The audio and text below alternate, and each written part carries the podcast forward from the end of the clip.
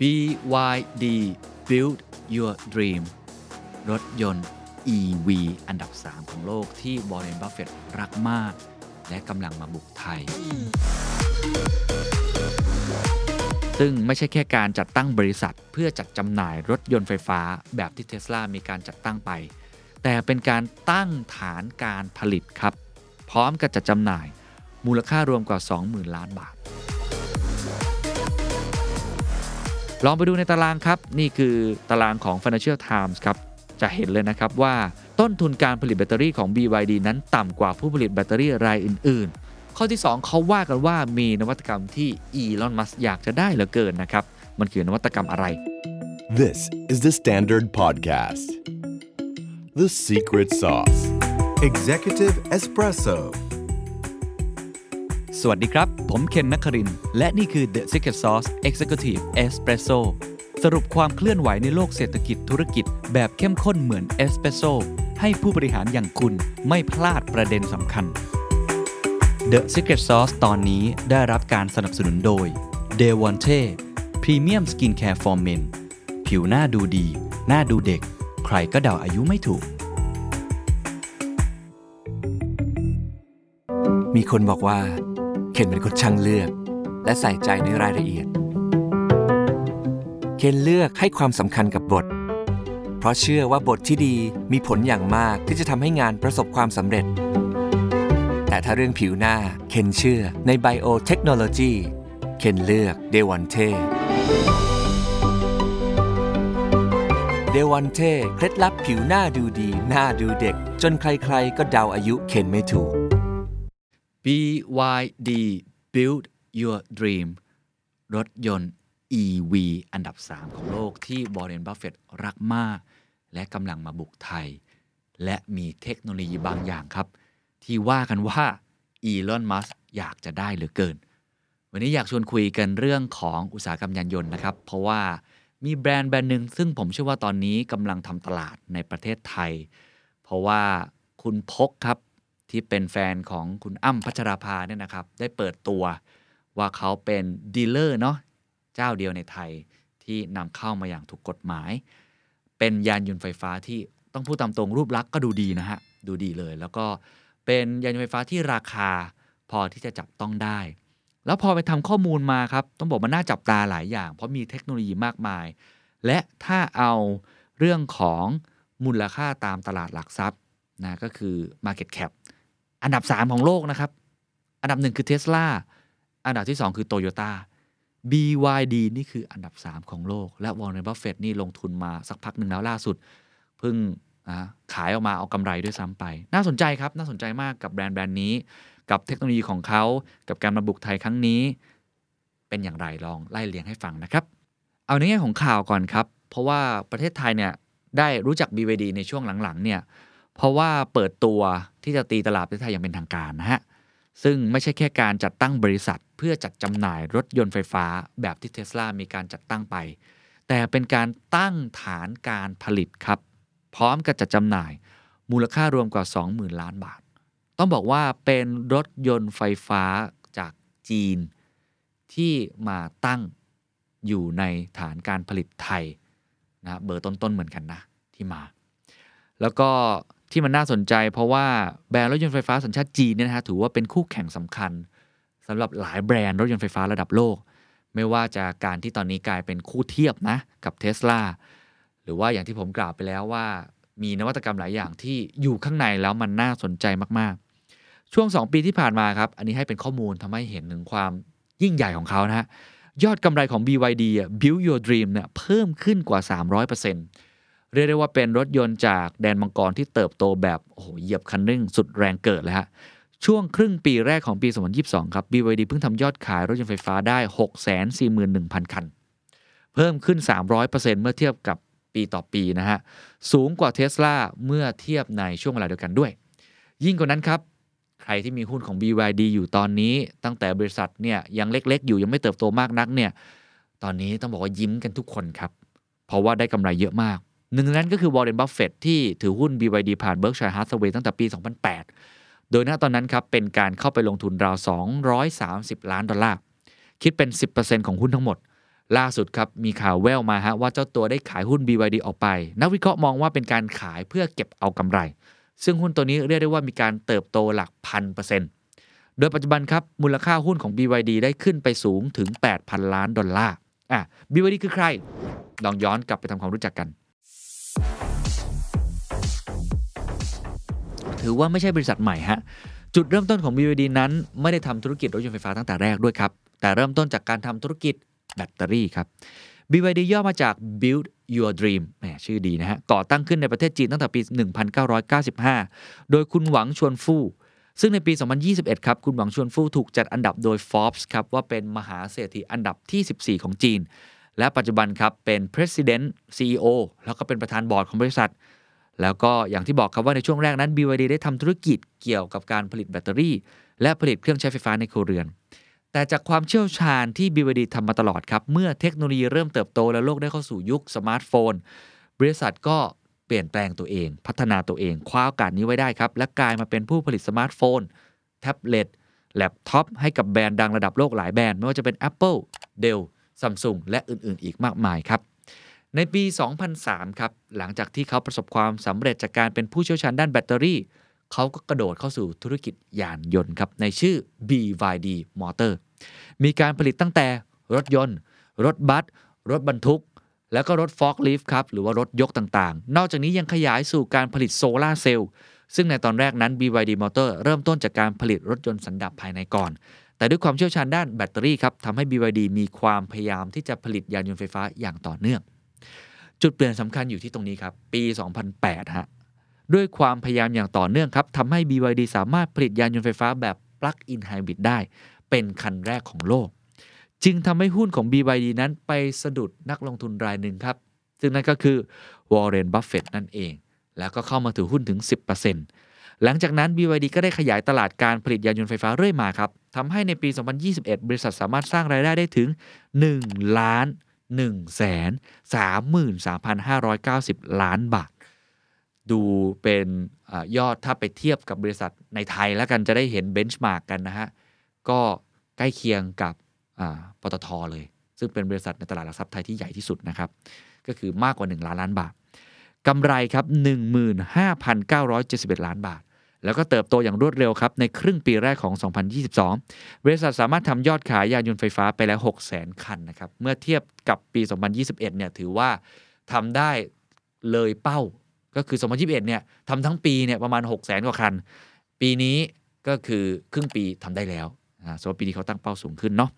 การเติบโตแบบก้าวกระโดดนี้ครับทำให้ปัจจุบันนี้ BYD มีมูลค่าบริษัทกว่า 4.5 ล้านล้านบาท มากเป็นอันดับ 3 ของโลก เป็นรองแค่เทสลาและโตโยต้านะฮะ ซึ่งในวันนี้บริษัทได้มีสถานะเป็นบริษัทข้ามชาติครับ ที่ประกอบธุรกิจ 4 เสาหลักด้วยกัน ได้แก่ 1 ยานยนต์แน่นอนก็คืออุตสาหกรรมรถยนต์ 2. การขนส่งทางรถไฟ 3. พลังงานใหม่หรือพลังงานสะอาด และ 4. อิเล็กทรอนิกส์ทำอะไรที่เป็นเทคโนโลยีหมดเลย ดังนั้นสิ่งที่เราจะคุยกันต่อครับก็คือเคล็ดลับความสำเร็จของเขาคืออะไร อะไรคือกุญแจที่ทำให้เขายืนมาอยู่ตรงนี้ได้ทำให้เป็น ค่ายรถยนต์อันดับ 3 ของโลก สาเหตุที่ทำให้ BYD นั้นโดดเด่นและเหนือคู่แข่งครับ แล้วก็ตอนนี้ทำยอดขายแซงหน้าเทสลาไปแล้ว มี 3 ข้อด้วยกันครับที่ผมเองกับทีมงานลองสรุปออกมาให้ดู อันดับที่1ครับคือความเชี่ยวชาญด้านเทคโนโลยีครับข้อนี้เป็นข้อที่สำคัญ ซึ่งหัวใจสำคัญของยานยนต์ไฟฟ้า game changer ของยานยนต์ไฟฟ้า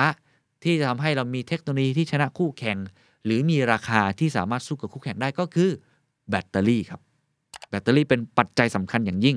เป็นต้นทุนสำคัญอย่างยิ่ง ซึ่งจากการที่ BYD นั้นมีความเชี่ยวชาญในการผลิตแบตเตอรี่ 27 ปีทำให้บริษัทสามารถสร้างความได้เปรียบจากศักยภาพของการผลิตแบตเตอรี่ ได้ในราคาที่ดีกว่าชาวบ้านครับ ก็คือมีต้นทุนที่ต่ำกว่า ข้อมูลจาก Financial Times ครับระบุว่า BYD มีระดับการบูรณาการในห่วงโซ่การผลิตค่อนข้างสูง เนื่องจากมีโรงงานผลิตแบตเตอรี่ มีการผลิต ระบบเก็บกักพลังงาน รวมถึงการผลิตชิปเป็นของตนเอง ซึ่งสิ่เหล่านี้ทำให้ BYD นั้นมีความได้เปรียบมีความน่าเกรงขามอย่างยิ่ง ในตลาดยานยนต์ไฟฟ้าระดับโลกครับ ลองไปดูในตารางครับ นี่คือตารางของ Financial Times ครับ จะเห็นเลยนะครับว่า ต้นทุนการผลิตแบตเตอรี่ของ BYD นั้นต่ำกว่าผู้ผลิตแบตเตอรี่รายอื่นๆ ไม่ว่าจะเป็น Panasonic SDI นะครับ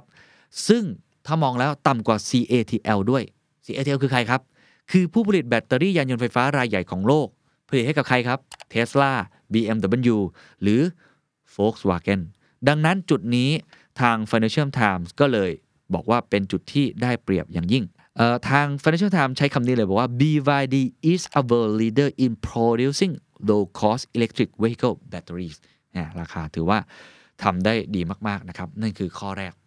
ข้อที่ 2เขาว่ากันว่ามีนวัตกรรมที่อีลอนมัสอยากจะได้เหลือเกินนะครับ มันคือนวัตกรรมอะไร ในปี 2020 ครับ BYD ได้คิดค้นสิ่งที่เรียกว่า BYD Blade Battery ได้สำเร็จ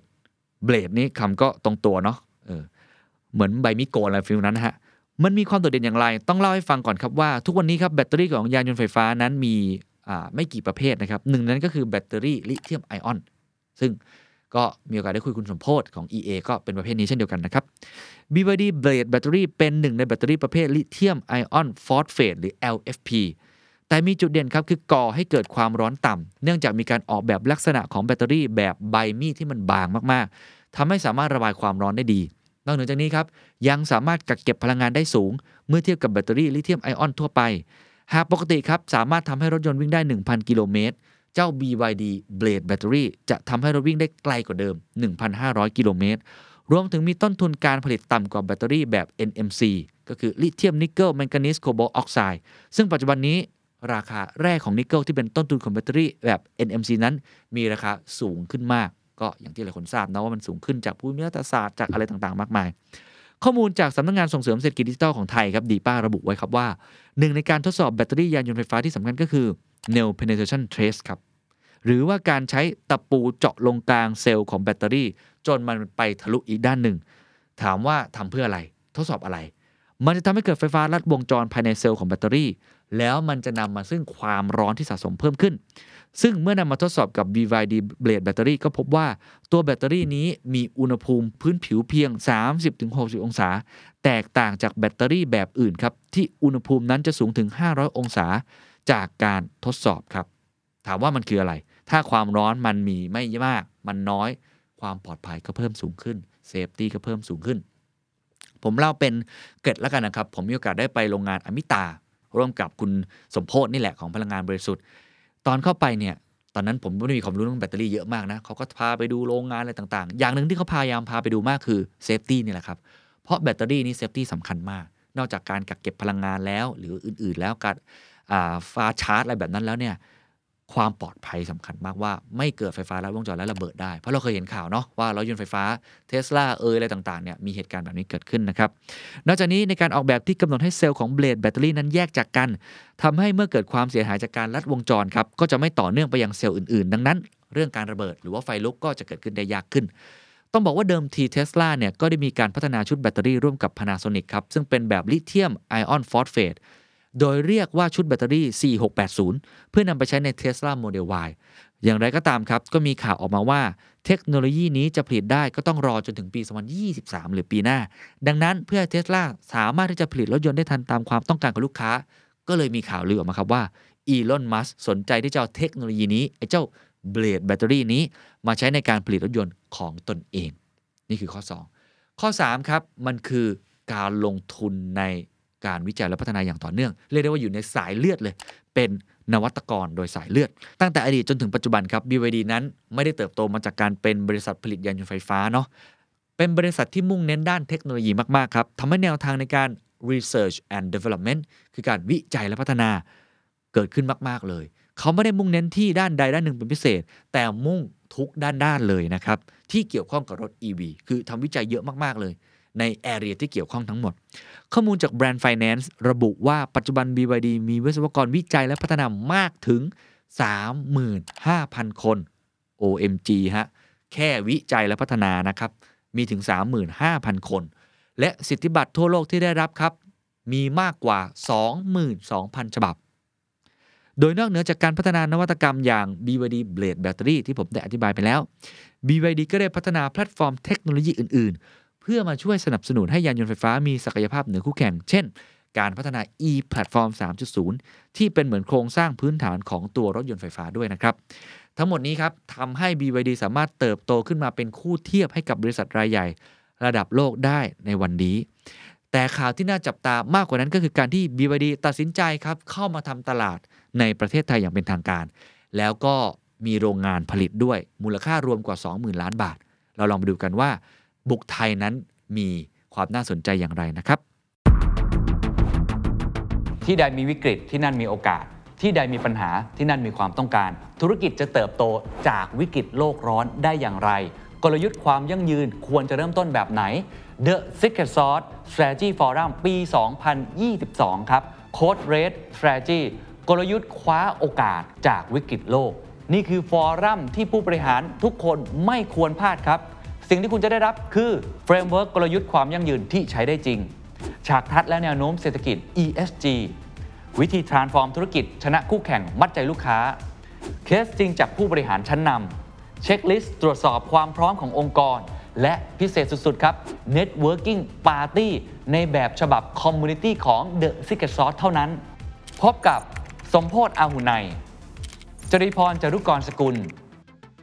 ดร สมปวินมันประเสริฐ สินีนุชโกกนุธาพร พนจันทร์จรุรังสีพงศ์ออกแบบเนื้อหาโดย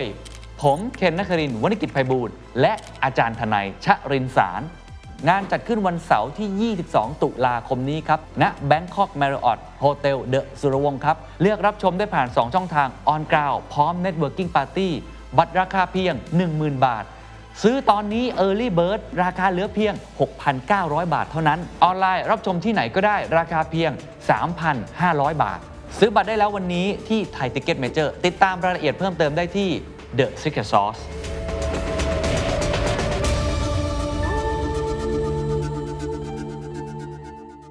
ผมจะแบ่งเป็น 2 ข้อนะครับ เรื่องการบุกไทย มูลค่ารวมเนี่ยประมาณ 20,000 ล้านบาท เขาแบ่งเป็น 2 part part แรกคือการตั้งฐานการผลิตหรือว่าโรงงานผลิตรถยนต์ราว 17,300 ล้านบาท และการทำตลาดอีกประมาณ 2,300 ล้านบาท ไปข้อแรกก่อนครับ การตั้งฐานการผลิต ช่วงที่ผ่านมาครับ ต้องบอกว่ารัฐบาลเราก็สนับสนุน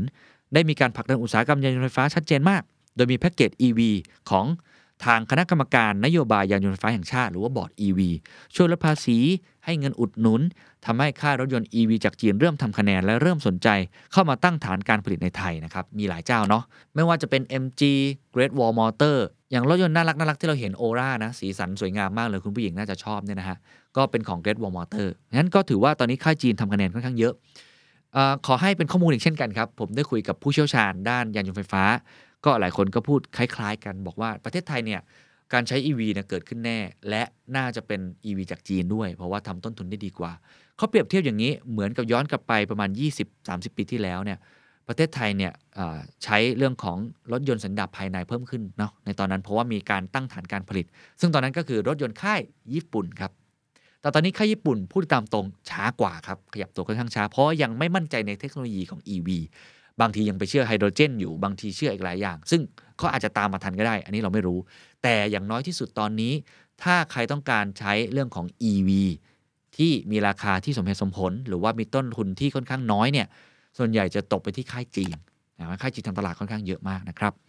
ข้อมูลจาก Thailand Development Report ครับ TDR ระบุว่าการบุกของ BYD มาตั้งฐานการผลิตในไทยครั้งนี้ ถือเป็นการตั้งฐานการผลิตรถยนต์ไฟฟ้าแถบอาเซียนในต่างประเทศครั้งแรก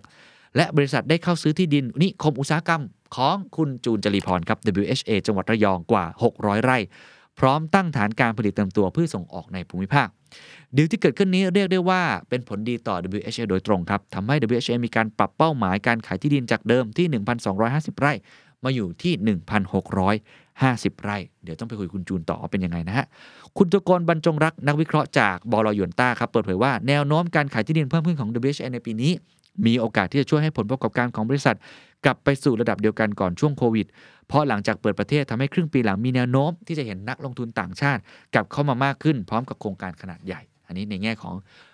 โครงสร้างอุตสาหกรรมไทยก็ได้รับผลประโยชน์ไปด้วยนะครับ อันที่สองครับ นอกจากการตั้งฐานการผลิตแล้วคือการขายครับ การขาย ซึ่งต้องบอกคุณผู้ชมคุณผู้ฟังอย่างนี้ก่อนนะว่าก่อนหน้านี้ BYD เนี่ยเคยเข้ามาขายแล้วนะครับในตลาดไทยประมาณ 2 ครั้งใหญ่ๆด้วยกัน ครั้งแรกเข้ามาเมื่อปี 2015 ตอนนั้นร่วมมือกับบริษัทล็อกเล่จำกัดมหาชน หรือในปี 2018 ครับ ก็มีรายงานข่าวผ่านตลาดหลักทรัพย์แห่งประเทศไทยระบุว่าบริษัท AJ Advanced Technology จำกัดมหาชน ได้ร่วมทุนกับบริษัท Charish Holding จำกัดที่บริหารงานโดยหนึ่งในทายาทของตระกูลยนตกิจครับได้สิทธิ์ในการทำตลาดรถยนต์ไฟฟ้าภายใต้แบรนด์ BYD โดยทำตลาดรุ่น E6 ซึ่งมีการจำหน่ายได้ราวๆ 100 คัน เพื่อเป็นแท็กซี่ ก่อนที่จะยุติการทำตลาดไปอย่างเงียบๆ นั่นคือ 2 ครั้งที่ผ่านมา ล่าสุดครับกลับมาแบบเรียกได้ว่า โอ้โห เต็มรูปแบบนะฮะ ตัดสินใจกลับมาทำตลาดไทยอีกครั้งผ่านการร่วมมือกับ เรียกได้ว่าก็เป็นตระกูลใหญ่นะฮะ เป็นคนที่ทำธุรกิจในด้านที่เกี่ยวข้องนี้มาอย่างยาวนานเช่นเดียวกัน นั่นก็คือกลุ่มสยามกลการอุตสาหกรรมครับนำทีมโดยคุณพกครับประธานวงพรประภานะ ก็แฟนคุณอ้ำนะฮะซึ่งจะเป็นการเข้ามาทำตลาดในไทยในหลายโมเดลมาก ไม่ใช่แค่ e-6 อย่างเดียวสำหรับการลงทุนของคุณประธานวงศ์ พรประภานะครับเป็นการลงทุนมูลค่าประมาณ 3,000 ล้านบาท ในการเข้าไปเป็นตัวแทนจำหน่ายยานยนต์ไฟฟ้าแต่เพียงผู้เดียว โดยตั้งบริษัทใหม่ที่ชื่อว่า r e v e Automotive เข้ามาดูแลสำหรับแผนการลงทุนเบื้องต้น จะมีการกระจายสัดส่วนการใช้เงินแบ่งเป็น การลงทุนในด้าน marketing 450 ล้านบาท ด้านการพัฒนาระบบ IT 150 ล้านบาท ส่วนที่เหลือจะใช้เพื่อการสต็อกรถยนต์ที่นำมาจัดจำหน่ายนะครับ ทั้งนี้ครับในปีแรกครับอยากรู้ไหมครับว่าเขาวางเป้าว่าจะขายได้กี่คันหมื่นคันครับ ไม่น้อยนะฮะ ตั้งเป้าไว้เยอะพอสมควรนะครับ ขายได้หมื่นคัน ซึ่งถ้าอยากเห็นความฝันนะของคุณประธานวงนะครับเขาพูดในงานแถลงข่าวเลยนะฮะ ซึ่งผมว่าเป็นอะไรที่น่าสนใจมาก เขาบอกว่าเขาตั้งใจครับมีความฝันที่จะให้ BYD นั้น ขึ้นแท่น เจ้าตลาดรถยนต์ในไทยอันดับที่ 5 และถ้าเอาแค่แคตตากรีของ EV ยานยนต์ไฟฟ้า เขาต้องการเป็นที่หนึ่งเลยครับ ต้องรอดูว่าจะทำได้จริงหรือไม่นะครับ โดยจะมีการเปิดตัวรถยนต์ไฟฟ้ารุ่นแรกภายในไตรมาสที่ 4 ของปีนี้ ซึ่งจะเป็นหนึ่งใน 3 รุ่นนะครับที่ BYD มีการแถลงเปิดตัวอย่างเป็นทางการต่อเวทีโลก และมีกระแสระบุครับว่า รุ่นแรกที่จะนำเข้ามาจำหน่ายนั้น คาดว่าจะเป็นรุ่น a t t o 3 รถแบบอเนกประสงค์ SUV ราคาประมาณ 1 ล้านบาทครับอะทุกท่านคิดเห็นยังไงครับว่า BYD จะทำตลาดในไทยได้ไหม แล้วที่บอกว่าจะมาเป็นคู่เทียบให้กับแบรนด์อื่นๆเนี่ยมันจะเทียบได้มากน้อยแค่ไหนต้องลองดูครับ เราเรามาพูดถึงหัวข้อสุดท้ายก็คือความท้าทายแล้วก็อนาคตนะครับก็ต้องบอกว่า BYD เป็นแบรนด์ที่มีความโดดเด่นนะมีจุดแข็งของการเป็นเจ้าแห่งนวัตกรรมค่อนข้างมาก เทคโนโลยีอย่างมาก แต่ต้องบอกว่าถ้ามองกับคู่แข่งหลายๆรายเนี่ยมันก็สมน้ำสมเนื้อมีการแข่งขันที่ดุเดือดเช่นเดียวกัน สืบเนื่องจากช่วงก่อนหน้านี้ครับที่ BYD สามารถทำยอดขายแซงหน้าเทสลาได้นั้นนิกเกอิเอเชียระบุว่าอย่างนี้ครับว่า สาเหตุที่เทสลาทำยอดขายได้ไม่ดีนัก เกิดจากการล็อกดาวน์ในจีนช่วงไตรมาสที่ 2 ครับ ส่งผลต่อกำลังการผลิตลดลงเป็นอย่างมาก ซึ่งเราทราบดีเนาะเทสลาตอนนี้ไปตั้งโรงงานด้วยนะฮะในจีนนะฮะโดยกำลังการผลิตในไตรมาสที่ 2 ของเทสลานั้นลดลง